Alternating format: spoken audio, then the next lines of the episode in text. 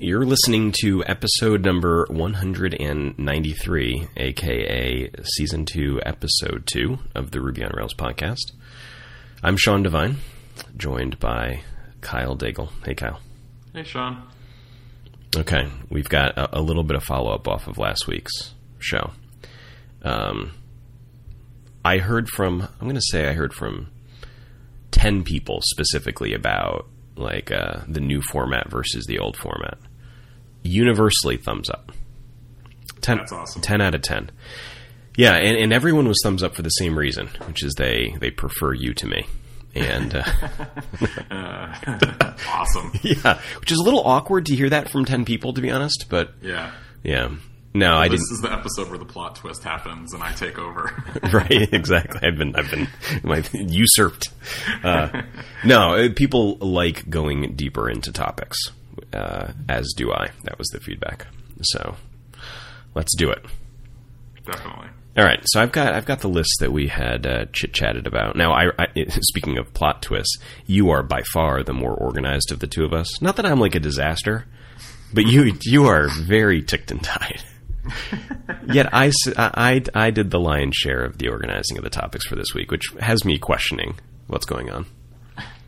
Yeah, I'm preparing. Uh, GitHub has a annual, uh, once a year all hands, and uh, this year it's in San Diego. And so the week before that, uh, so this is this, I leave tomorrow on Monday, and uh, the week before that is inevitably just a bunch of tying things up. And so I was pretty busy, and I had to travel to uh, New York for an AWS summit. Uh, which is pretty cool too, but yeah, so I'm definitely uh, a little behind on the topics, but, I, So- I'm excited because the ones that we do have are, are, are worth digging into. I think. Well, let's take advantage of GitHub topics then for a minute. Oh. Uh, okay, so estimate for me how many hours of preparation you had to do specifically for the, the all hands meeting.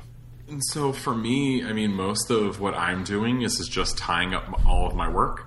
Um, so we had a freeze, I believe, starting on Monday, which is very rare for GitHub, but it happens during Summit, basically to make sure that we don't um, impact operations, support, um, anyone that would have to work during Summit, you know, so the majority of people don't have to work. And so most of what we're doing at this point is just, you know, preparing to take advantage of all of our time in person and making sure that there's nothing sort of outstanding that could impact another colleague's uh, ability to enjoy. And I guess, you know, That's a, that's a great process, anyhow. yeah. Like just a good, like it reminded me, I added a, a, another member to a project that I'm working on recently, and the process of going from one person because it was just me on that project to two people was Yeah. amazing because all these things that I hadn't documented uh, or tightened up or were a little bit manual, I just made a list of them and then like you know checked them off over the course of maybe three days prior to the person starting, kind of like the summit checklist you go through. And Yeah. man, did it like I should have done it just for my own sake, but boy, did it add a lot. Yeah, I mean, even if you did, though, you know, just having another person do that checklist is a, is a huge uh, leap. You know, I mean, we try to document stuff that no one uh, might ever use except the person who wrote it, but it doesn't matter the first time that person reads that documentation. You know, it's still still a cognitive leap usually. Oh yeah, yeah, and little things like I I remember uh, on that that little that exercise that I did to prepare for the second person. I wrote a like I, I expanded the README on the project to include all of the uh, like domain specific stuff that like someone just wouldn't know Right. you know, which ended up, I think, being as important as any of the technical stuff, which I think is common. I don't think that's unique to that project. I think that kind of telling the story that surrounds the project is a is very helpful for people that are coming in blind. Oh yeah, I mean, I, I, I would guess probably that like sixty or seventy percent of documentation that lives with GitHub is primarily around the like the why, you know, Right. uh, and maybe a little bit of history. Um, that doesn't mean to say that that stuff isn't just you know uh, still up for debate, but I find that most of it is just basically explaining. Okay, here is what. Um, or here's why we made these decisions, and a little bit less about you know and you should make those same decisions or like here's the exact code you need to run to do x y and z I think that there's a lot of Git centric stuff too, because I mean, while I, I would imagine that at GitHub many people are quite skilled with Git, I mean, there's going to be differences in people's Yeah, and all of our employees use Git and GitHub, right? And so there's a lot of people who aren't engineers, and they still need to learn how to use Git and GitHub to effectively do their job. So uh, it's definitely quite the quite the array of things that you might need to know. So tell me about this all hands. Like, it- what what happens? Sure. So, I mean, um, every year from the beginning, they've had summits, and they used to have two summits a year one in the summer, one in the winter. But then as we grew, that sort of became untenable. Um, this is the one time a year that essentially the entire company is in one place. Um, we do mini summits where your team might be together in one place multiple times a year, but this is basically focusing on um, big picture stuff. You know, like where are we going to go this year? What sort of things are we working on? Um, a fair amount of socialization because you know GitHub's still sixty five percent remote, and so you might only see a teammate you know three times a year. Um, so there's still a lot of time to sort of just hang out, you know, get to know each other, do some activity, um, some sort of like casual team building type stuff through that. Uh, but it's definitely primarily, you know, super big picture and then super micro. You know, where is the entire company going? And then, like, how well do you know your teammates? How well are you working together? Um, is there anything that's been bugging your team? And so uh, we all show up on Monday and we all leave on Thursday. Um, so it's a pretty tight window, too. Good time? Oh, yeah, it's awesome. I would think so. Oh yeah. I mean, the cool thing that like what I really like is they started doing this a while ago. Um, is instead of doing all our meals together, um, they do these like diner rounds they call them, where they run a script and they pass in all the employees, and the script randomly generates uh, dining partners basically. So like they'll send like you know between eight and thirty people, depending on what kind of event we're at. You know. Um, together and i may never have met these people in real life i may never have met them digitally either um, and they or you know or they might be my teammate it's rare that they'll be my teammate because there's some pretty cool or i guess cool uh, result uh, crappy uh, implementation uh, ruby code that you know that does all this but it's a it's a neat little thing that i think scott chacon um, uh, spun up, and that's probably how I've met the largest swath of GitHubbers. Is just because you know, I think it's human nature that you want to go with like-minded people, um, and uh, eschew risk unless you're super extroverted. But I think there's a lot of people at GitHub that would consider themselves at least partially introverted and may not be willing to, you know, for 72 hours just go all out. And so, uh, you know, it's a it's a great way to sort of meet people that um, I don't normally have a reason to work with. It's a great idea, and it's it's a nice part of the culture, right? Because I don't know how it started, but Yep. now it's a thing, right? That it's sort of part of what makes GitHub GitHub. That's cool. Totally. No, it's really great. Uh, you consider yourself an extrovert? You know, I did for a while until I met uh, my coworker at GitHub, uh, John Hoyt, um, who is awesome, and I am definitely introverted. um, I mean, I feel like it's a common misconception that people who, uh, in, like, I feel like I can talk to people pretty well, um, but it's a matter of if talking to people um, like charges you up or drains your battery. And so, generally speaking, you know, very simple, simple, simplified version. I mean, talking to people is great, but like by the time dinner comes around, I'm probably ready to go hide in a hotel room and just get room service. And so, I would definitely put myself closer to being introverted than extroverted, even though I enjoy doing, you know, talks and I don't know, hanging out with my coworkers and meeting new people or whatever. Um, it's just that in large quantities, I'll I'll go crazy. I feel like uh, I feel like sometime in the last four years, something changed culturally. Where it used to be, everyone's bias would be to say that they're an extrovert, yeah, and like saying otherwise was, I don't know, less cool. I, that's probably not the way to say but less cool. And then sometime in the last four years, yeah, I bet nine out of ten, more, more than nine out of ten people would say that they're an introvert. Almost like there's some, like you have to be the world's biggest extrovert to admit you're an extrovert. I wonder what's up with that. Like there's something to it. yeah. No, I agree completely. I mean, I think that it's just like.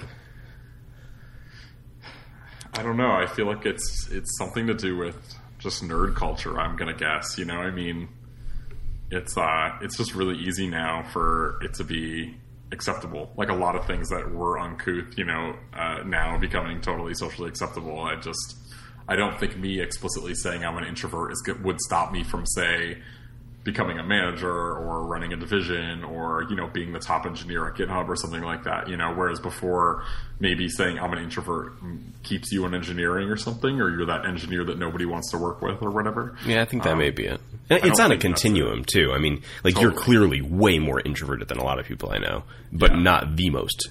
Yeah. Or what am I talking about? You're more extroverted than a lot of people I know, but not right, right. the most extroverted person I know. So you know. Sure. Well, it sounds like a good time.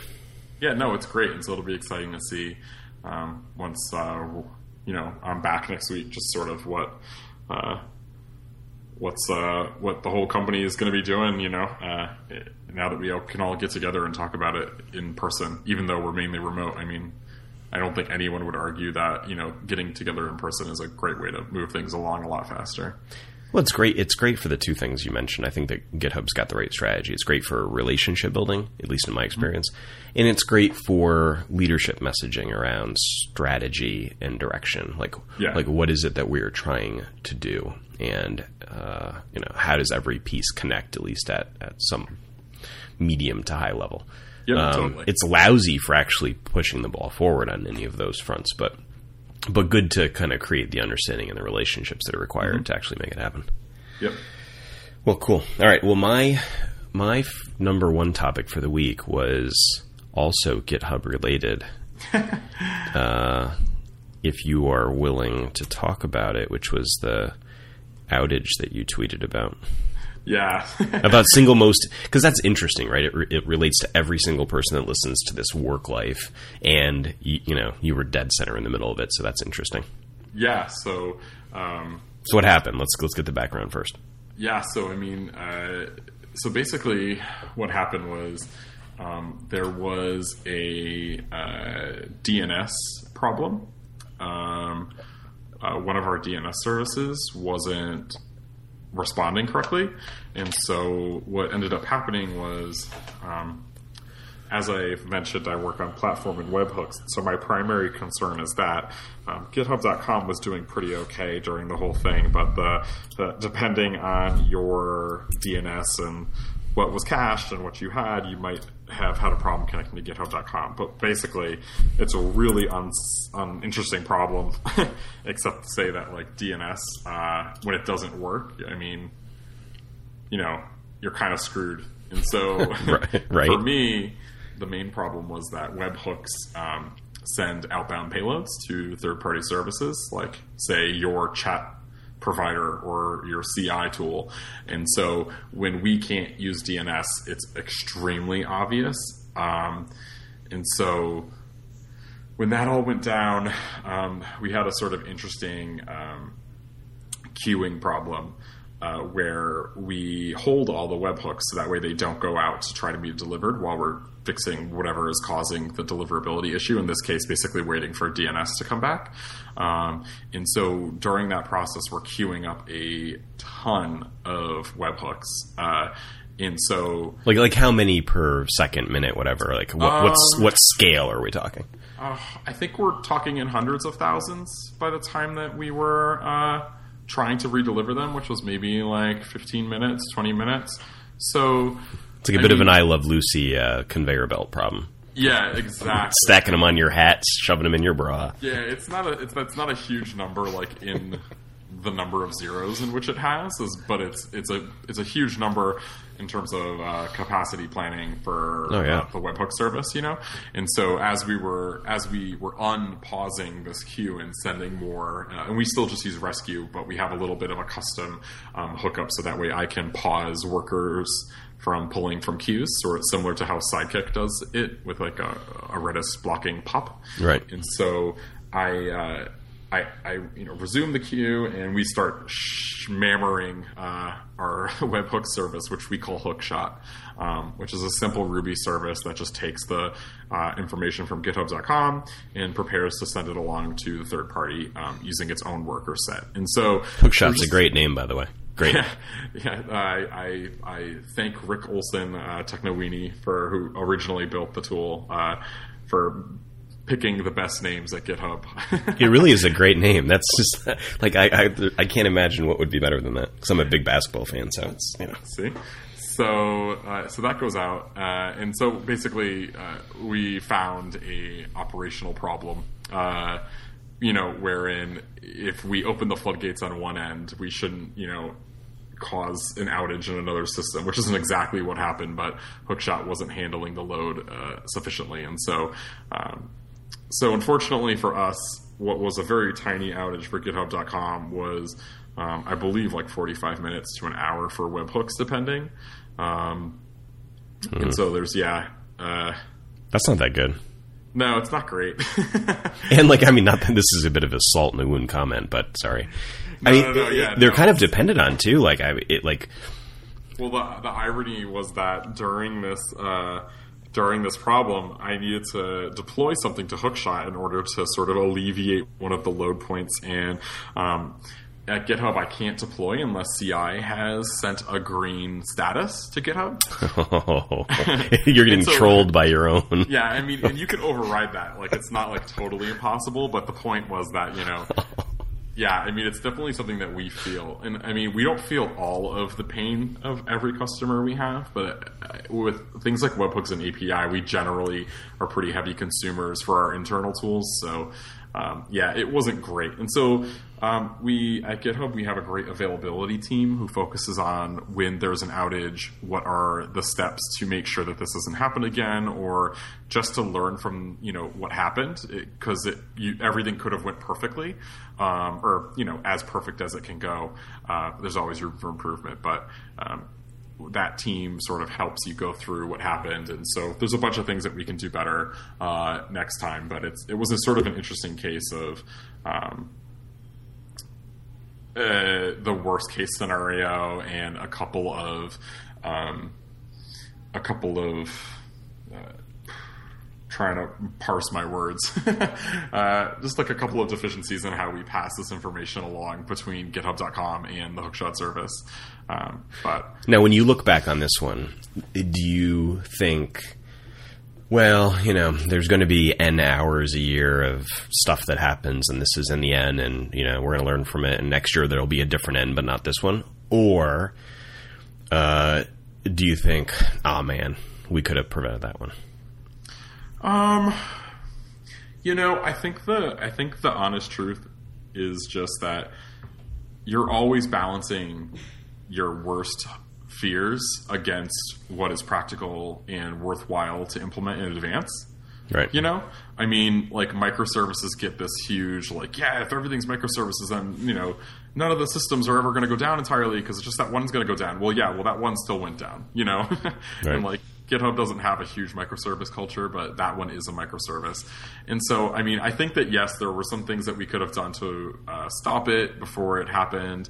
Um, up till that point, um, our the way we were pausing queues and resuming them was sufficient. Um, actually, at last year's summit, we had an unfortunate, very similar problem. Um, it was an internal networking problem that stopped Hookshot from being able to talk to the internet. Um, and the pausing and resuming of the queue, uh, you know, didn't leave any problems uh, in the process. But you know, as code as code ages um, and the exterior systems change, sometimes you know what worked in the past wasn't good enough, and so I think at GitHub too, there's a big um, push for engineers to own infrastructure that they're involved with. You know, I mean, at some point in the past, it was definitely very much oh, I worked on this thing as a web engineer and I just sort of push it over here and then you you people figure this out. You know, you make sure it doesn't go down. Um, which I think Rails sort of had that culture for a very long time. Um, but you know, nowadays that's definitely not true. Um, I think it's a maturity of the project thing. I mean, I think that's that's true. That's very true. Um, Because, well, I, I I read the tweet or something the other day. I'm going to paraphrase it. Some said something like, you know, if you want to learn how to to build things, um, go to a startup. If you want to learn how to scale things, go to some go to a established company. yeah. And I think that that's I think that's accurate. You know, so the the, the engineering problems become scaling problems as you get more mature. Yeah, totally. And you're still building those startup-y features, you know. But now when they go out, they can't, you know. It's it's not as laissez-faire as it once was, where it's just like, oh yeah, we'll we'll shove this out and hopefully it's okay. It's more, you know, okay, we're going to shove this out and like 10 million people are going to use it. well, and the CI example you gave, I think, was dead on. Whereas earlier in GitHub's life, um, it, it, wasn't so tied into so many other workflows. Yeah. Like whereas now it's dead center in a huge I mean I don't know what percentage but a huge percentage of the deployment workflows of software companies are tied into GitHub especially yep. of web software companies. And definitely. And so I mean which yeah. is like good news, right? I mean, that's good for GitHub, but oh no, it's yeah, it's great for GitHub. I mean, I think the the the, the goal or the, the the idea is just let's just make GitHub do the things that developers need it to do, so they can do their work better, faster, you know, and and everything else. And so, luckily, we're sort of in the middle of that, and we can make it better and faster. But at the same time, um, we're still a we're still a service, and the silliest things can uh, have a bigger impact than the largest, most obvious, uh, you know, problems. Yeah, so. well, systems like like your hum- the human body or GitHub yeah. are, are, fragile. Yeah, exactly. Little things jack them up. and yeah, huge shout out to the people who do this every day too. I mean, if you work in operations or infrastructure or IT or networking or any of that, I mean, you know, it's a whole different ballgame with software where you can basically just, oops, I screwed this up and I'm just going to deploy back to master or, you know, this known quantity. Um, infrastructure doesn't always work that way. no. Because uh, you have to rely on a ton of different services, some of them external, um, and there's a, like a million places where it can break in unexpected and interesting and slow ways in comparison to code, you know, which it can break in a million ways as well. But, um, generally speaking, in, in slightly more known quantities, there's le- there's less uh, there's less places where uh, normally things are gonna you know go pear shaped, but.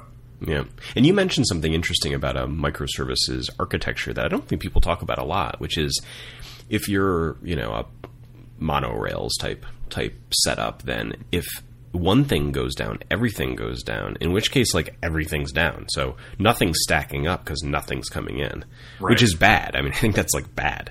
Yeah. But a positive outcome of that very bad reality is that nothing stacks up. Right. Whereas exactly. if you have microservices that go down, and I mean, I've had similar setups, the one you described, that where you you know you have queues that that are you know microservices that are working off of queues that something else set up if nothing else goes down, then then you have a problem of what do you do when the queue gets big, which is sort of a new class of problem. That's uh, yeah. interesting. Yeah, yeah, no, it's definitely. And then you're going to like DDoS the, or not DDoS, but DOS your yeah. your customers, which is like a concern. I maybe yeah. you guys wouldn't send out that kind of traffic, but uh, it's not great if you're uh, tightly integrated. If you're, if you're CodeShip, you're getting a few. You're getting yeah, a few. If, if you're CodeShip, you're getting a few payloads. Uh, and so, yeah, I mean, there's a ton of ways to make that better, uh, and definitely things that we're going to work on to do. But uh, yeah, it's an interesting. Uh, I mean, sort of, but in a way, the technical thing isn't what is super interesting about this. At least to me, like it is a little bit, but um, it's really the social thing. You know, I mean there's like three or four different ways that I can hear about what's going on, you know, with GitHub. Uh, mm-hmm. Uh, you know, I subscribe to Twitter's uh, GitHub's or to GitHub Status's Twitter account, and so every time GitHub's uh, status um, sends out an update, I get a text message from Twitter, which is like the most low fidelity way to find out that something's going on. And so, uh, I mean, it, it, whenever that happens, you're always like, oh, geez, like is this related to anything that I've done? you know, like right. I don't. I feel like that's not unique. I feel like that's totally a thing that a lot of people uh, think if they work on uh, any sort of sized app um, that has you know more than just you working on it. Uh, but you know, then we go down the whole pager route and everything else is you know a whole bunch of different ways for yes, it is your fault. Here, you know, please come fix this. Right. Uh, but well, thanks for thanks for diving into uh, the details. It's I think it's probably interesting for anyone that listens to hear about. Yeah, no problem. And uh, if you were directly impacted, uh, my sincerest apologies. Please only use IP addresses from here on out. right. All right, let's uh, let's take a break and do our first sponsor. So I was going to do them in the opposite order, but I just flipped it around, given uh, given the topic, let's talk about DigitalOcean, given that we're talking about operations. So, DigitalOcean provides simple and fast cloud hosting built for developers. You can create a cloud server in 55 seconds for as little as 5 bucks a month.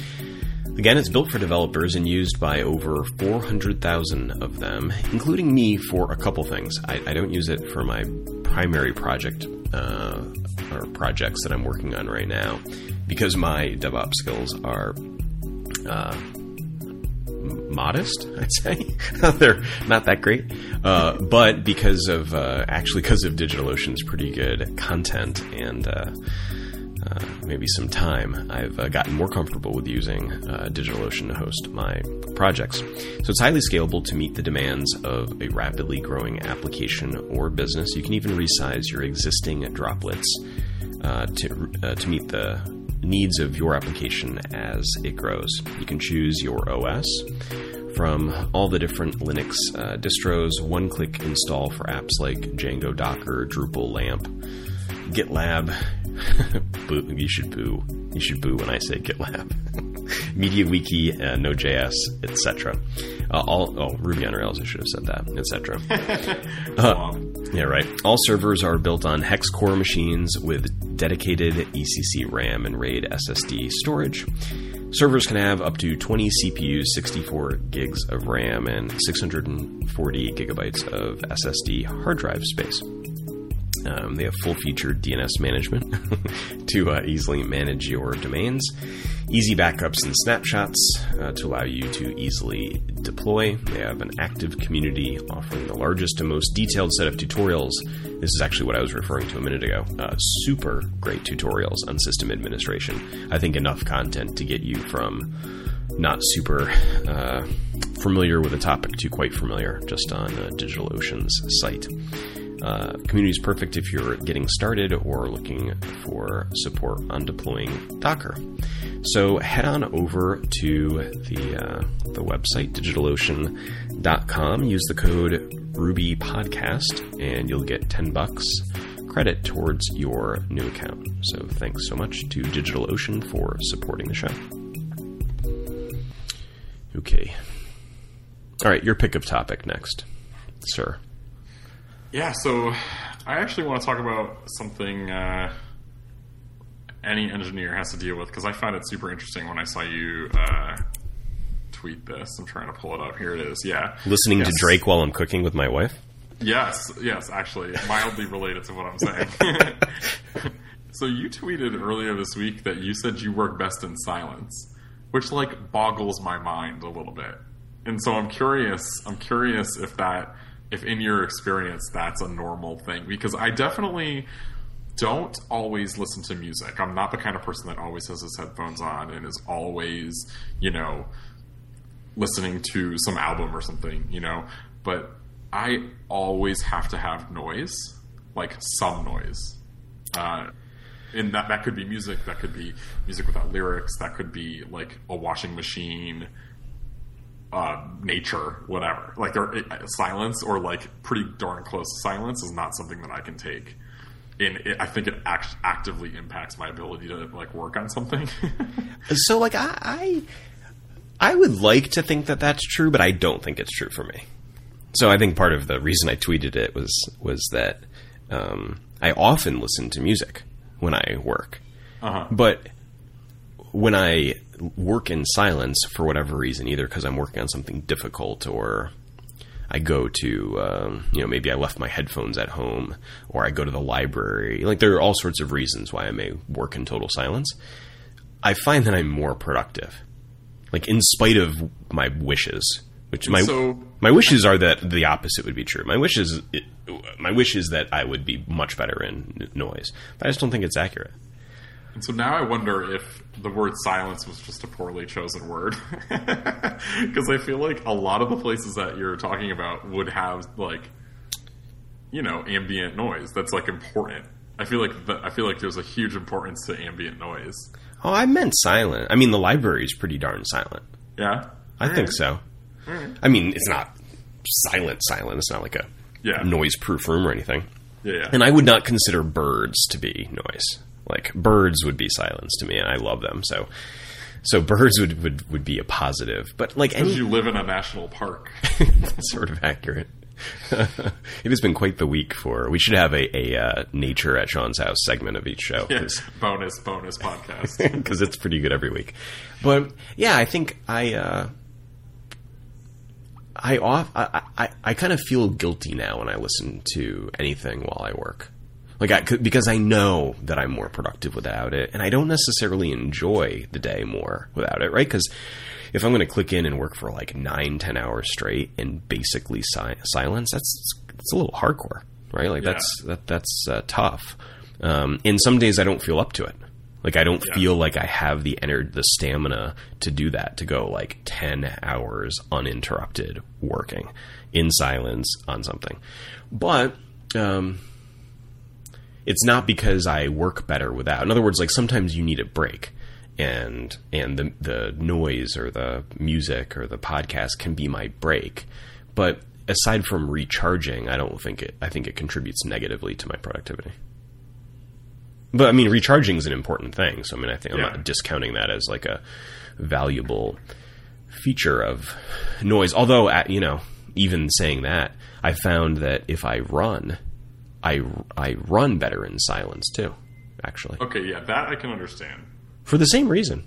I you know I think the clearer the head, the the more sort of purposeful you can be with your activity, and sometimes a clear head's the last thing you want, right? If you're tired. So, have you ever heard of uh? No, Okay, so coffitivity. I feel like you just made that up though. I gotta No, yeah, no, yeah. If you just go there and give it hundred dollars, no, yeah. So Coffitivity is a really interesting site that I've used uh, a ton. Which I, it's it's says and it says it's based on a peer-reviewed study from University of Chicago that a moderate level of ambient noise is uh, conducive to creative cognition. And so, like, they're basically saying like, we're gonna ship this coffee house to you just like enough noise and like enough like background chatter that like won't distract you like uh, uh, lyrics would will actually make you work better. I buy that. I mean, it's sort of white, white noise to some degree. Yeah. Yeah, I mean like I my son has a white noise machine and I sometimes when I can't get work done, like when I just cannot get into a groove for the life of me, I will like bring it down to my office, plug it in, turn it on, and just go. Um just Yeah, because I get that. know, yeah, I, I I demand it, especially working from home, you know, and primarily by myself at home. Uh, I, I find that it's just super interesting, but Well, sometimes you can be your distraction. I think that the point around white noise, or like, because I've used Songza's version of this Coffitivity Sure. before. They have like a coffee, you know, a, a coffee shop playlist that, that plays. yeah, But sometimes, you know, uh, external noise like music or a podcast or a person or a baby or whatever is distracting. And sometimes your own thoughts are distracting right, in in like complete silence, right? Because then you're just like you and your thoughts, and if you're not in like the purest state of mind, that can be a negative. Whereas the coffee shop, I think, can help knock down the chatter inside your own head. I completely agree. I think that in my perfect work at home scenario, my office would be a bathroom with a shower that has a closed water system on it. So I can run a ceiling fan and the shower forever and work. Yeah, That's I feel like that's the secret to life. At least coding. It's the perfect amount of distraction. yeah, yeah. I I'm, I'm, I'm crazy for saying that, but I have no choice. that's I'm just the reality. I'm sort of forever in search of the perfect environment. You know, I.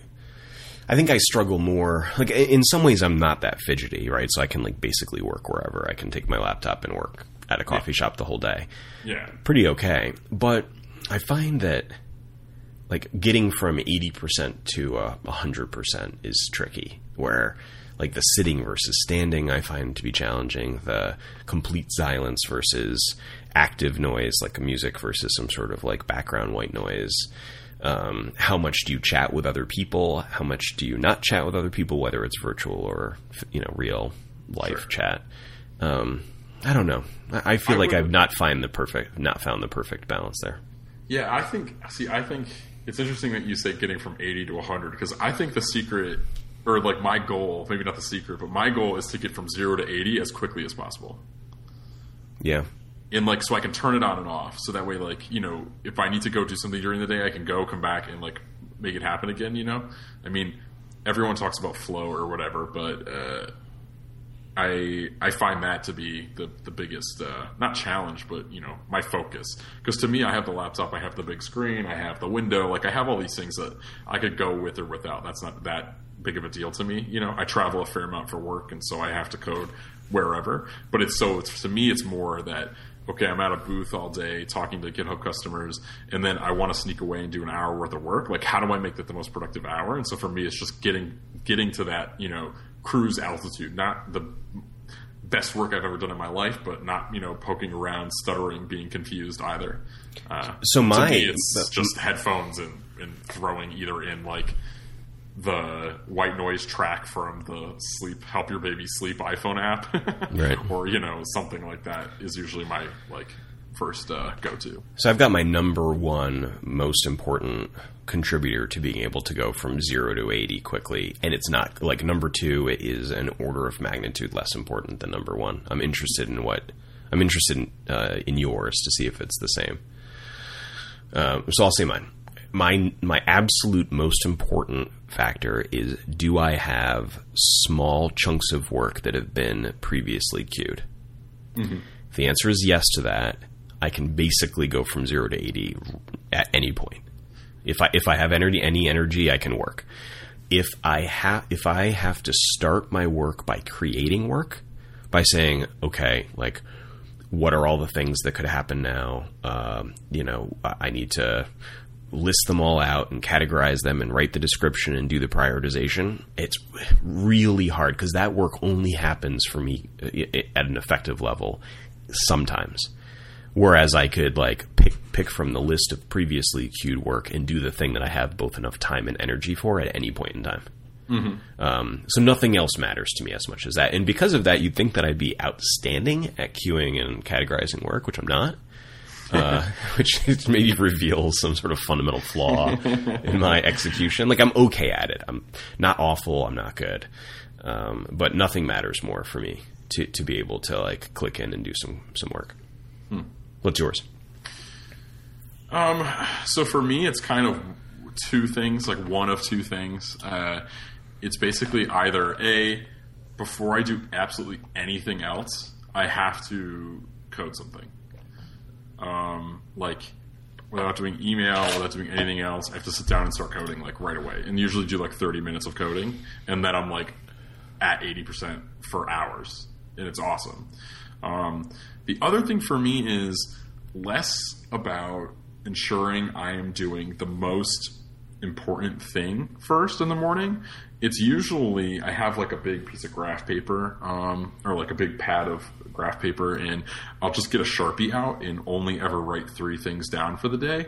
Um, and those things are never like finish X Y Z or like you know ship huge feature. Um, they're usually like super specific, you know, like right. write a test that proves this. And then what I do instead of worrying about priority, which might be bad, but maybe not, is I just do whichever one is most interesting to me or like I'm most excited about. And I usually, though each one of those things should only probably be about two hours long at the maximum. So the worst case scenario is you're doing the third most important thing for two hours, you know, and then you're back into like sort of the swing of things because I feel like the most important thing you can do is just eliminate willpower. oh, I, all. I totally agree. No, I think we're saying the same thing. So I don't yeah. stress about am I doing the absolute most important thing. Sure. I stress about do I have a menu to pick from. Yeah. Of, of, things to do, and then sure. like I've, it, I think this is an interesting topic unto itself. But I've become more com- comfortable as I've gotten older with the for me what is the reality of I don't have the same amount of energy always. Yeah. So like I I don't have it in me to like climb Mount Everest every minute of every day. some days I feel up to it, and some days I don't, and some hours I feel up to it, and some I don't. So having like a good mix of things to work on that fit into the time and energy that I have is what I look for, and then I just pick the one that fits.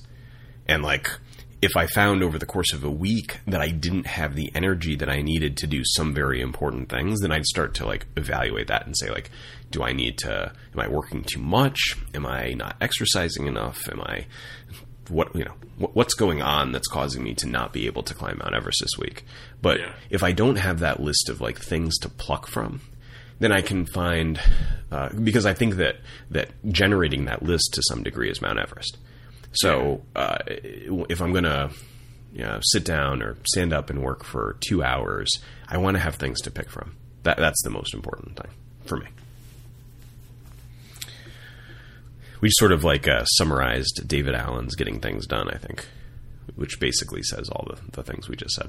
Yeah, they all say the same thing. I know, yeah, and every other life Yeah, hackery it's, thing. It's either you're broken, don't worry, so is everyone else, and follow these tools, or shut up, everyone's broken, just show up and do work. Like that is the summation of every self help book that I've ever read, and I've read a lot of self help books, or like you know life hacker books. And so for me, I feel like the most important thing I can do right now is be like, you're if you're not that person that can sit down and be like, oh, I've been in flow since 10 a.m. and it's I can't believe it's 9 p.m. right now. I've written so much code. Like, Look at me. Yeah, congratulations to you. Like, whatever.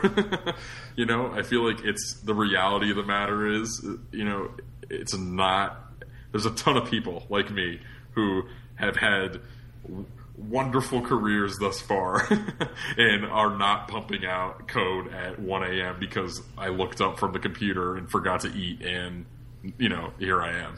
well, I had so I used to have a um, a, uh corporate job where I was like a one of the top executives at a, at a very big company, and I had of the many perks that came with that kind of job. One of them was like a like a coach, I guess you'd call her.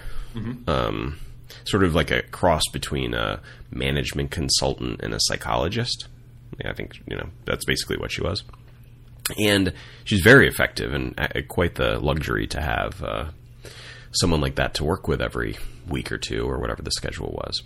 But one she said something very important to me that relates to what you just said, which is that uh, so we were talking about like, what I was stressed about at the time, and like most times during that point in my life, I was stressed about producing more, and I was wicked productive at the time. I think I still am pretty productive. Um, but you know, could work. I worked a lot of hours, and I and I was effective in those hours, give or take.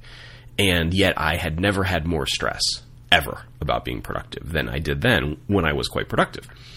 And she said something like, um, "So you recognize, right, that this is like that, that you are the problem here, like that that you are, you know, in the top 0.1 percent of productive people uh, in terms of how much you do."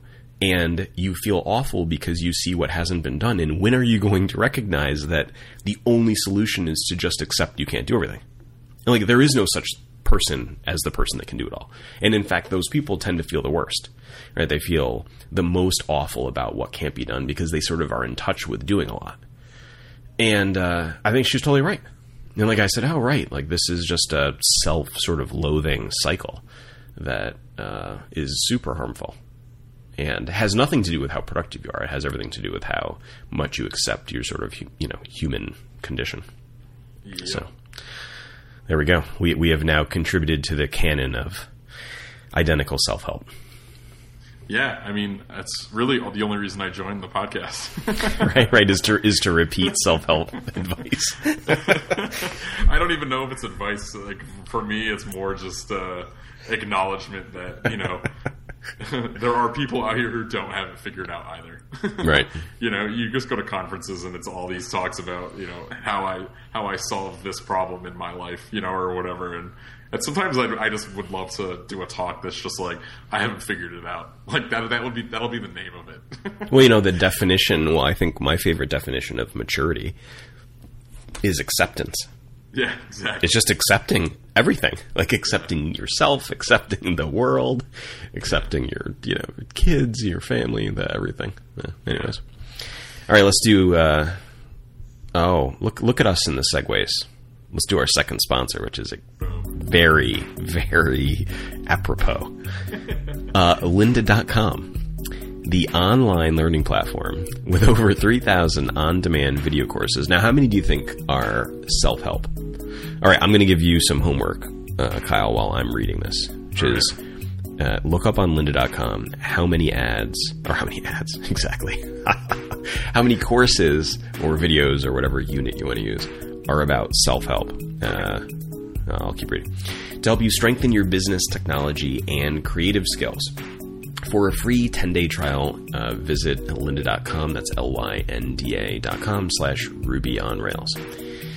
Let me tell you a bit about some of the courses that relate to programming, if that's what you'd like to use lynda.com for. They have RSpec testing framework with Ruby, uh, another course called Code Clinic Ruby, Ruby Essential Training and Localization for Developers. They've also got courses on just about everything else. Just this week, I actually I uh, I have not taken this course yet, but I'm interested in using Lynda to learn about um, wireframing. I used uh, the Sketch app this week to do some wireframing, and uh, actually had quite a good go of it. It was it was a very interesting experience and much more positive than I expected it to be. Um, so, anyways, th- th- that's the sort of thing that Lynda is great for. Uh, a topic that maybe you know a little bit about, that you want to dive deeper into, or maybe you're an intermediate, but or intermediate, but have stalled and want to uh, push yourself to the next level.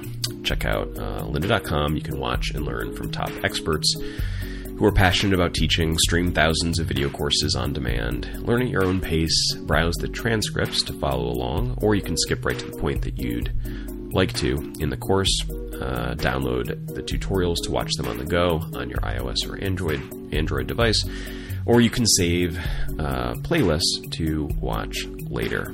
Uh, anyways, lynda.com, great tool. Uh, whether you're an expert in some topics or really just getting into them right now. Go to lynda.com slash Ruby on Rails and get your free 10 day trial. All right, report back, sir. How many self help courses did you find? So it's hard to describe a self help course when you're in this system, but uh, there are a bunch of great courses in the business section about like self confidence, communication tips, um, business etiquette, developing resourcefulness. I mean, so like there's a whole kind of subcategory about this. I mean, none of them are like how to help yourself. Those, I think that those are all self help topics. I would agree. Developing executive presence. Oh God, Did that has to have the worst clip art on the on the I don't cover. know. I mean, these these these people uh, look very present. um, and honestly, there are some of these that I definitely like. Will watch now. Because to be clear, I'm not knocking self help. I just think that at the end of the day, like it's the it's the fact you're looking at it, which is probably a good sign. But I don't know, maybe not. Yeah, it's Maybe like it's all like just- weight. It's like weight loss. I think. Like Yeah, it's just circuitous, and I'm looking for Atkins plus. there you go. Eat less, move more. And you know, what, whatever makes that palatable. Pardon the pun. Go for it. My presence would help, I bet. executive presence. God. You know the irony is that executive presence actually matters. Like I really believe Well, that that's that's thing, a like- thing that matters. Yeah, that's why I'm not mocking that video because I bet executive presence is what makes you a CEO, you know, and not just a VP of something, you know. oh, fact. Yeah. So Now, wh- whether one can find X Factor slash charisma in an online course, I think is a question, but uh, you, you can find out for uh, 10 days. yeah, there you go. Okay. Uh, who should pick now? We went, so what are our, were our topics so far? We talked about uh, the GitHub Summit. We talked about the GitHub outage. We talked about silence and self help. now you can pick, pick again. I sort of picked the first two. So yeah, so I'm interested in talking about um, Rails Action Cable Oh, yeah. WebSockets. Okay, so I had one reason that I put this on the list, Uh oh. Which is have you looked at this yet? Yes, I have. Okay. Did you notice anything about it that may be interesting? Oh man, see now I'm not sure. not, no, maybe no. I mean, I've read the README. Okay. Uh, are, oh, now I feel like you have something. Uh, Okay, so it's cl- alpha disclaimer, maybe. no. So click in. yeah. Uh, now let's uh, let's take a look at the, a few of the tests. okay. Here, I'm going to open it up too, so I can look at the same thing. Oh, nice. Okay. So there we go. We got lib and we got test. Huh. Turns out. I mean, to be honest, this looks great. They're going to run very quickly. Ooh. I like I like the Kyle you you busted out the burn first. I mean, I don't know. I don't want to hate because I don't, you know. But No, I think that was perfect. That what you just said was the perfect amount of burn. apply apply aloe vera after. um, yeah, so uh, Sean is describing that there are both few tests and many commented out tests. It's basically untested. Now, it you co- know. it's pretty close to untested. I mean, okay, so so so I will say what like it's has it even had a release yet though? It's it's dot it's dot one. No, no, I don't. this is the first. No, I mean, where it has an alpha disclaimer, and I am also like my my goal is not to spread hate either, so I'm not going to do that. yeah yeah. yeah. And I think you know, hey, this is open source software, and all that contribute uh, should be uh, appreciated. And I certainly feel that way because I both use lots of open source and contribute to lots of open source. So you know, far be it for me to ever say something negative. However, I was just shocked that like it's so counter to the culture. It's almost deliberate to me. Like the culture is so has moved so far beyond this. I mean, I, I think the likelihood that you could see that you'd find an open source project, even that's released alpha, that had like a articulated README that didn't have a pretty okay test suite right now in the Ruby community, it just would never get used ever. Yeah, I mean, I will say that the the README's uh, clarity and uh, holisticness uh, do not uh, match the number of commits that have tests uh, in them. Yeah. like, I mean, that README, like, I don't know. I'm really surprised that the alpha uh, disclaimer is like it's alpha disclaimer, license, and support. So it's like in the order that you would like want someone to care about this. Like, eh, we're kind of alpha. Eh, it's MIT. Please don't ever look at the support link. you know? But I mean, look at how many commits there are in this. Yeah, I mean it's a young project. 294. Yeah, it's not. It's Now, I mean, not- commits is a weird unit. We should put that as a topic for someday. Yeah, we can we can talk about the uh, uh, contribution graph about that actually. Yeah, because it's. But yeah, I mean, I don't know. I feel to me, so I'm just going to go out on a limb, and uh, to me, this whole project really feels like a proof of concept anyway. Like it's like saying, hey, you should be able to do web hook, or I'm sorry, not web hooks. Um, you should be able to do WebSockets like this in Rails, and it's not like you should do it right now. Yeah, I think know? that that's. I think that that's right. I I think your point though about like you know the the larger Rails and Ruby community, you know, it's it is it is odd to ship a project that is in the Rails org and looks mature, um, you know, with like basically no testing and like a disclaimer at the bottom of the page. Like I feel like that's not awesome, but at the same time, I mean, I feel like based on how the documentation's written and the functionality that this thing even provides, it's very much like, you know, it, it's a big example, you know. You know, okay. So I find uh, while you were talking, I think I figured out what bugged me about this because I'm very low stress about all this sort of stuff. Like I don't. This sort of thing does not bug me. Um, the reason it bugged me is that I, I think it was evidence of how little collaboration there was on this project. Because if there had been collaboration, uh, there absolutely would have been decent tests, right? Because that's like one of the main vectors through which we collaborate. And there's been like some amount of snark, which I don't participate at all about collaboration on this project, but I got it. Like I had that visceral reaction when I saw that there were no tests that other people had that are closer to the core team that were like, "What the hell? Why wasn't I? Wait, like why aren't I involved in this? Because I could help." Um, and it kind of bummed me out. Like I, I think that's what bums me out. That there are many people that would love, well, a lot of people listening to this show would love to help on this project, right? Because like having a Rails centric way to do push updating down to the client is a topic that there are tens of thousands of people that are interested in. And you know, I, I feel like I feel like there's probably a missed opportunity to not have it be more of a community even if it was expanded by you know five, ten people, community led sort of spike. Feels something feels off about that to me. Yeah, I don't disagree. Um,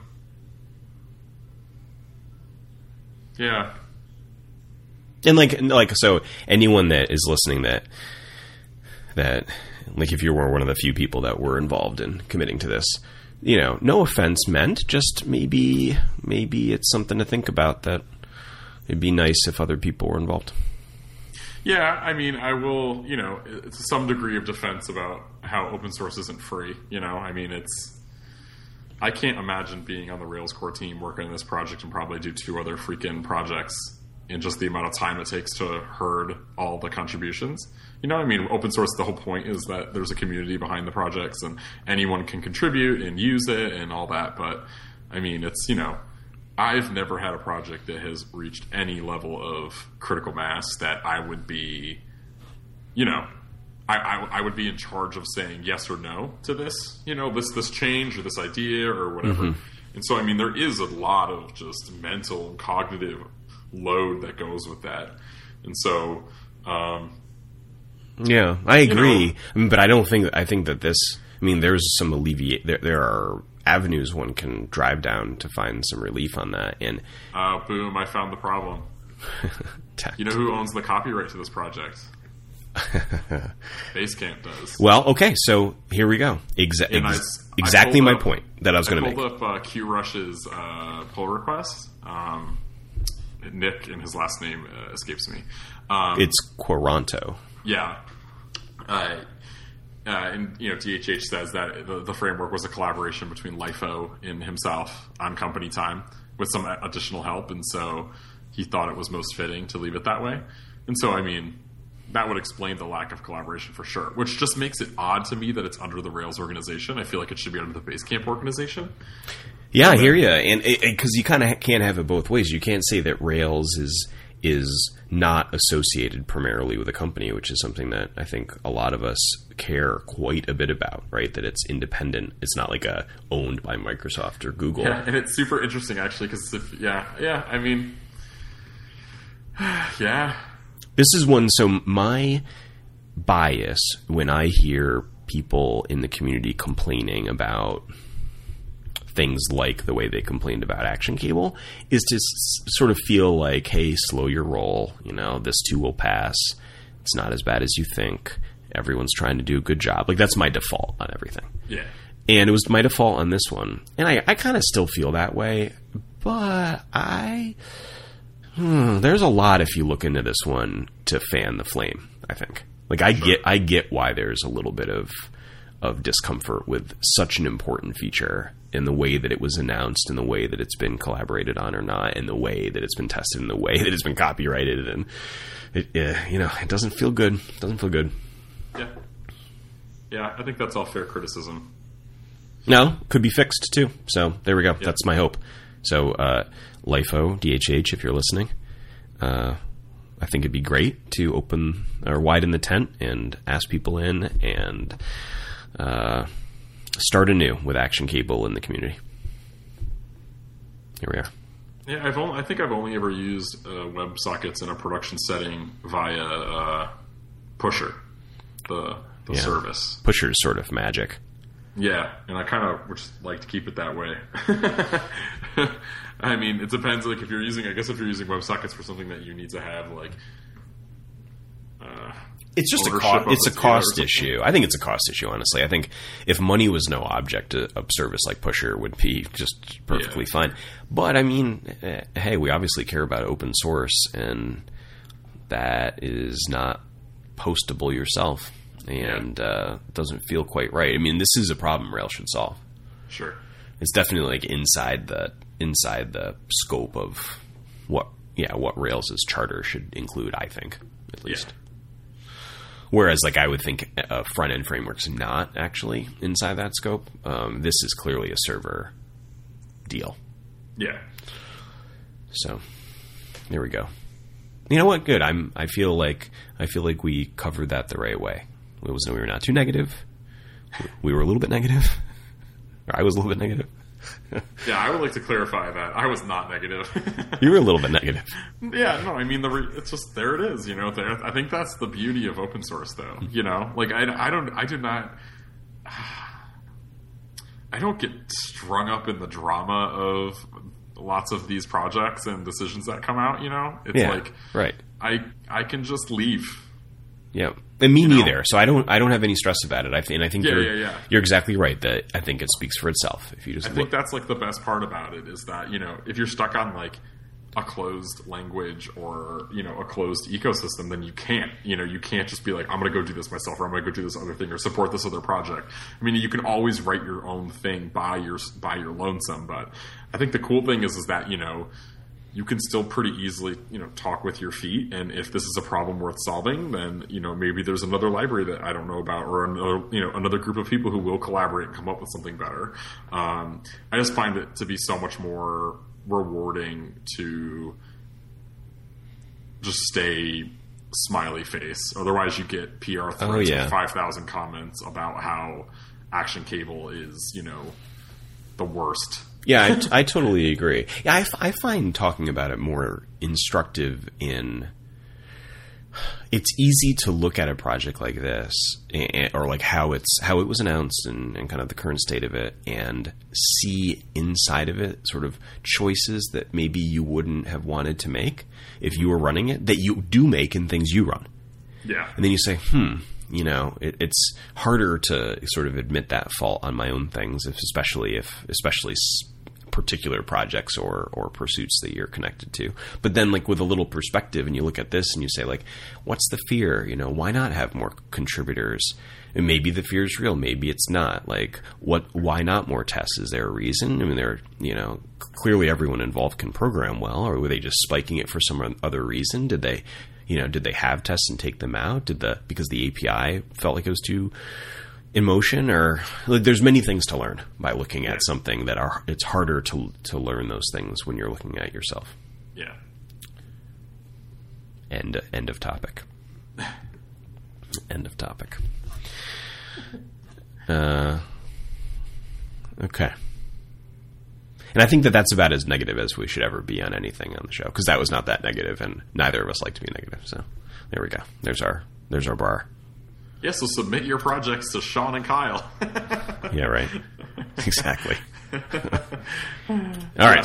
So I'm looking at our our checklist. Let's see what, we got through. One, two.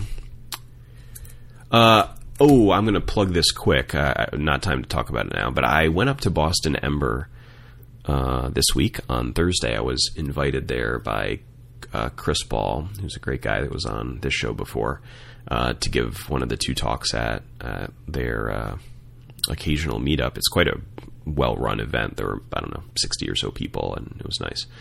Anyways, I talked about JSON API 1.0. Um, I actually put a, a decent amount of time into getting ready for that. It turns out it's easier to accept the invitation to speak than to actually go speak. Uh, news news flash. So I uh, I wrote an example app. I I uh, put that out on uh, GitHub and Heroku, and uh, the videos or the the talk is recorded, and I was I was pretty pleased with how it came out. So. If you're interested in knowing more about JSON API, I actually think the talk ends up being a pretty good intro. yeah, it was great. I mean, I mean, I wasn't there, but I watched the Oh, you did? video. I did. Yeah, I mean, your slide skills need a little bit of work, but the content was on point. Shut it. You know, here's my here's my deal on the slides. Either you actually, and uh, this actually I think is probably a philosophy for many things in my life. Either I'm going to actually try to make them visually interesting, or I'm going to default Google Slides template with nothing changed. so, I can't remember which coworker told me about this app, but it's changed my presentation life. You ever heard of Deckset? No. So Deckset you, is backed by a uh, it's a it's a presentation tool backed by a um, Markdown file, and so you write your you write your slides in Markdown, in like just real sensical, you know, like you know one pound, the title, you know, whatever, just really logical, and then it applies style behind it, and so like what you get are these like really beautiful looking slides that can look a, a variety of different ways depending on sort of what you're talking about. Um, but it's uh, but all you're doing is you're just working in a text file. You know, so you're not, you're not doing any extra work. So you're telling me that they're more visually interesting than the Google Slides default. I mean, I'm not gonna lie, your black on white, uh, you know, sans serif presentation was really intriguing, you know, visually. Mm-hmm. But if you want to just, you know, you know, add a little bit of uh, special sauce, you could get Deckset. Okay. Well, it might be a Mac only app, but it's pretty great.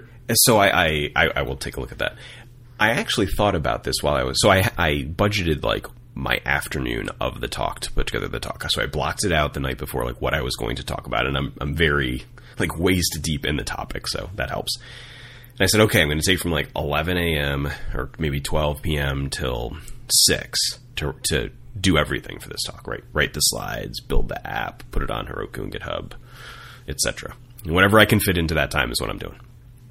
Um, and uh, so I thought about like, okay, should I research ways to make this look nicer, or write an example Ember app, which I actually didn't do, uh, but I, I did do the Rails one, or write a few jokes. Those are my choices.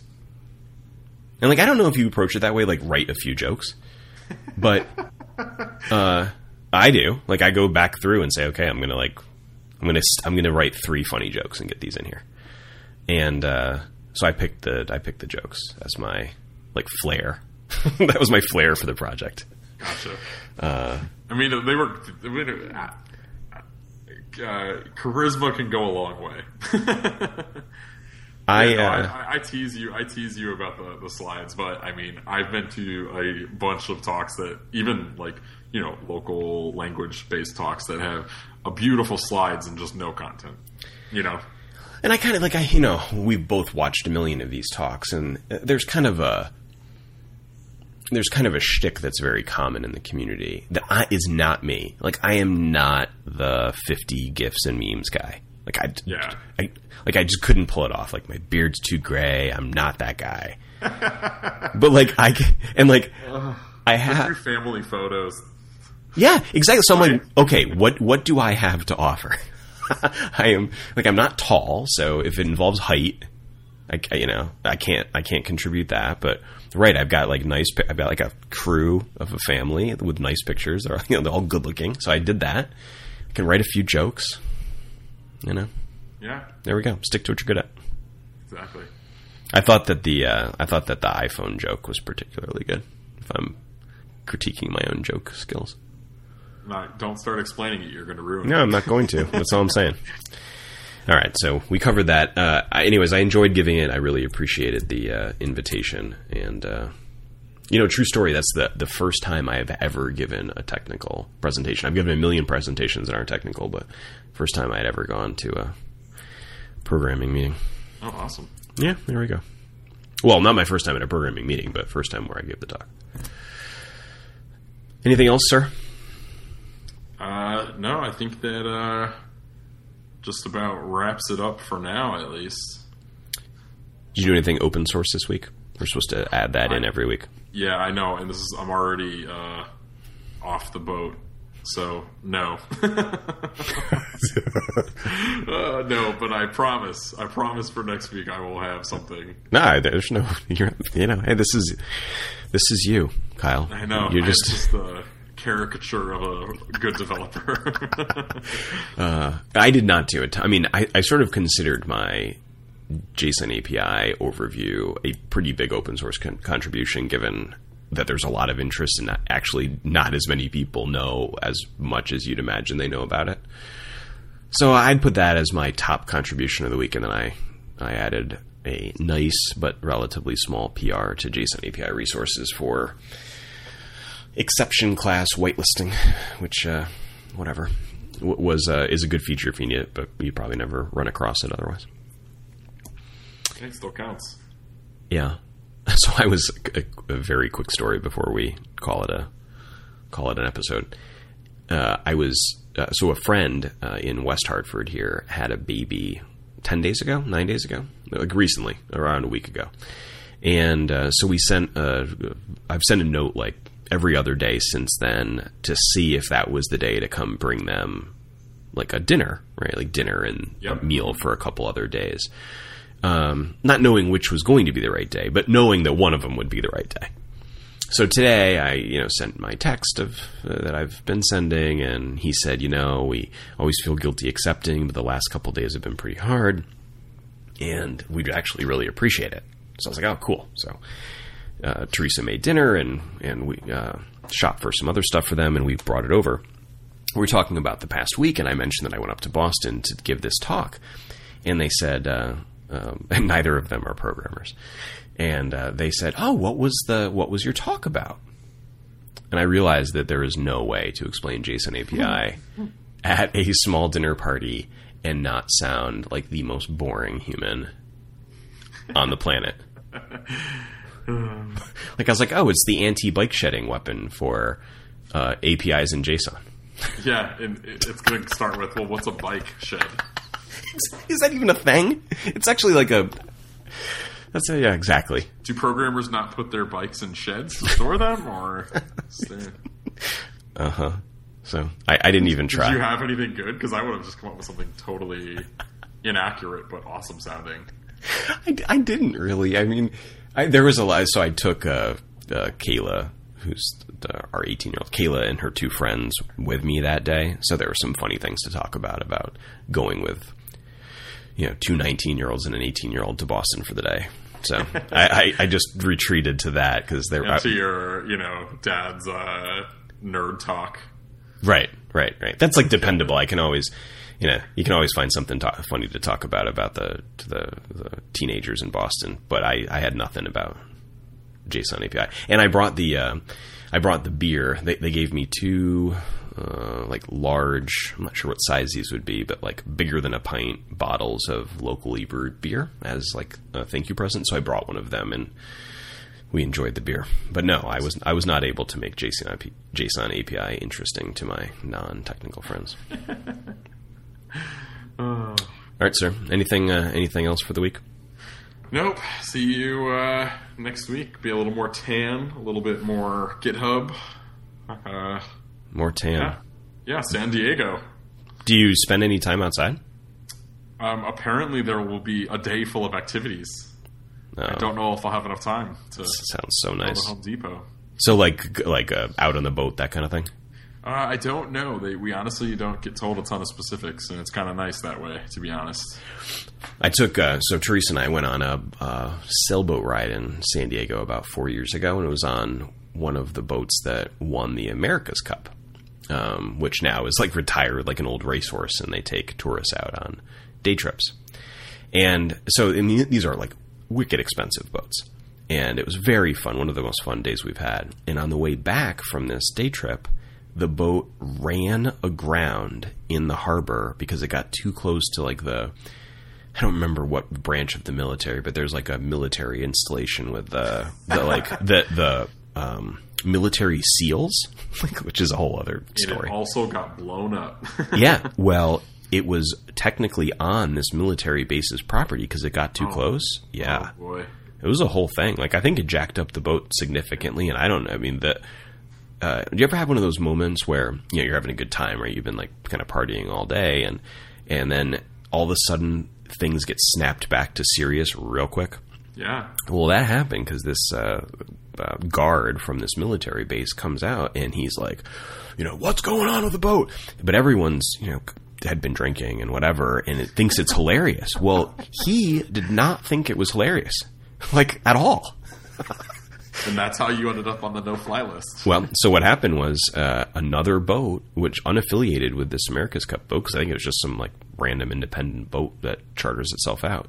Another boat came and like uh, tied up to this America's Cup boat, and uh, uh, we jumped on to the other boat to get back to the dock. And as of the next morning, the boat had not been successfully rescued.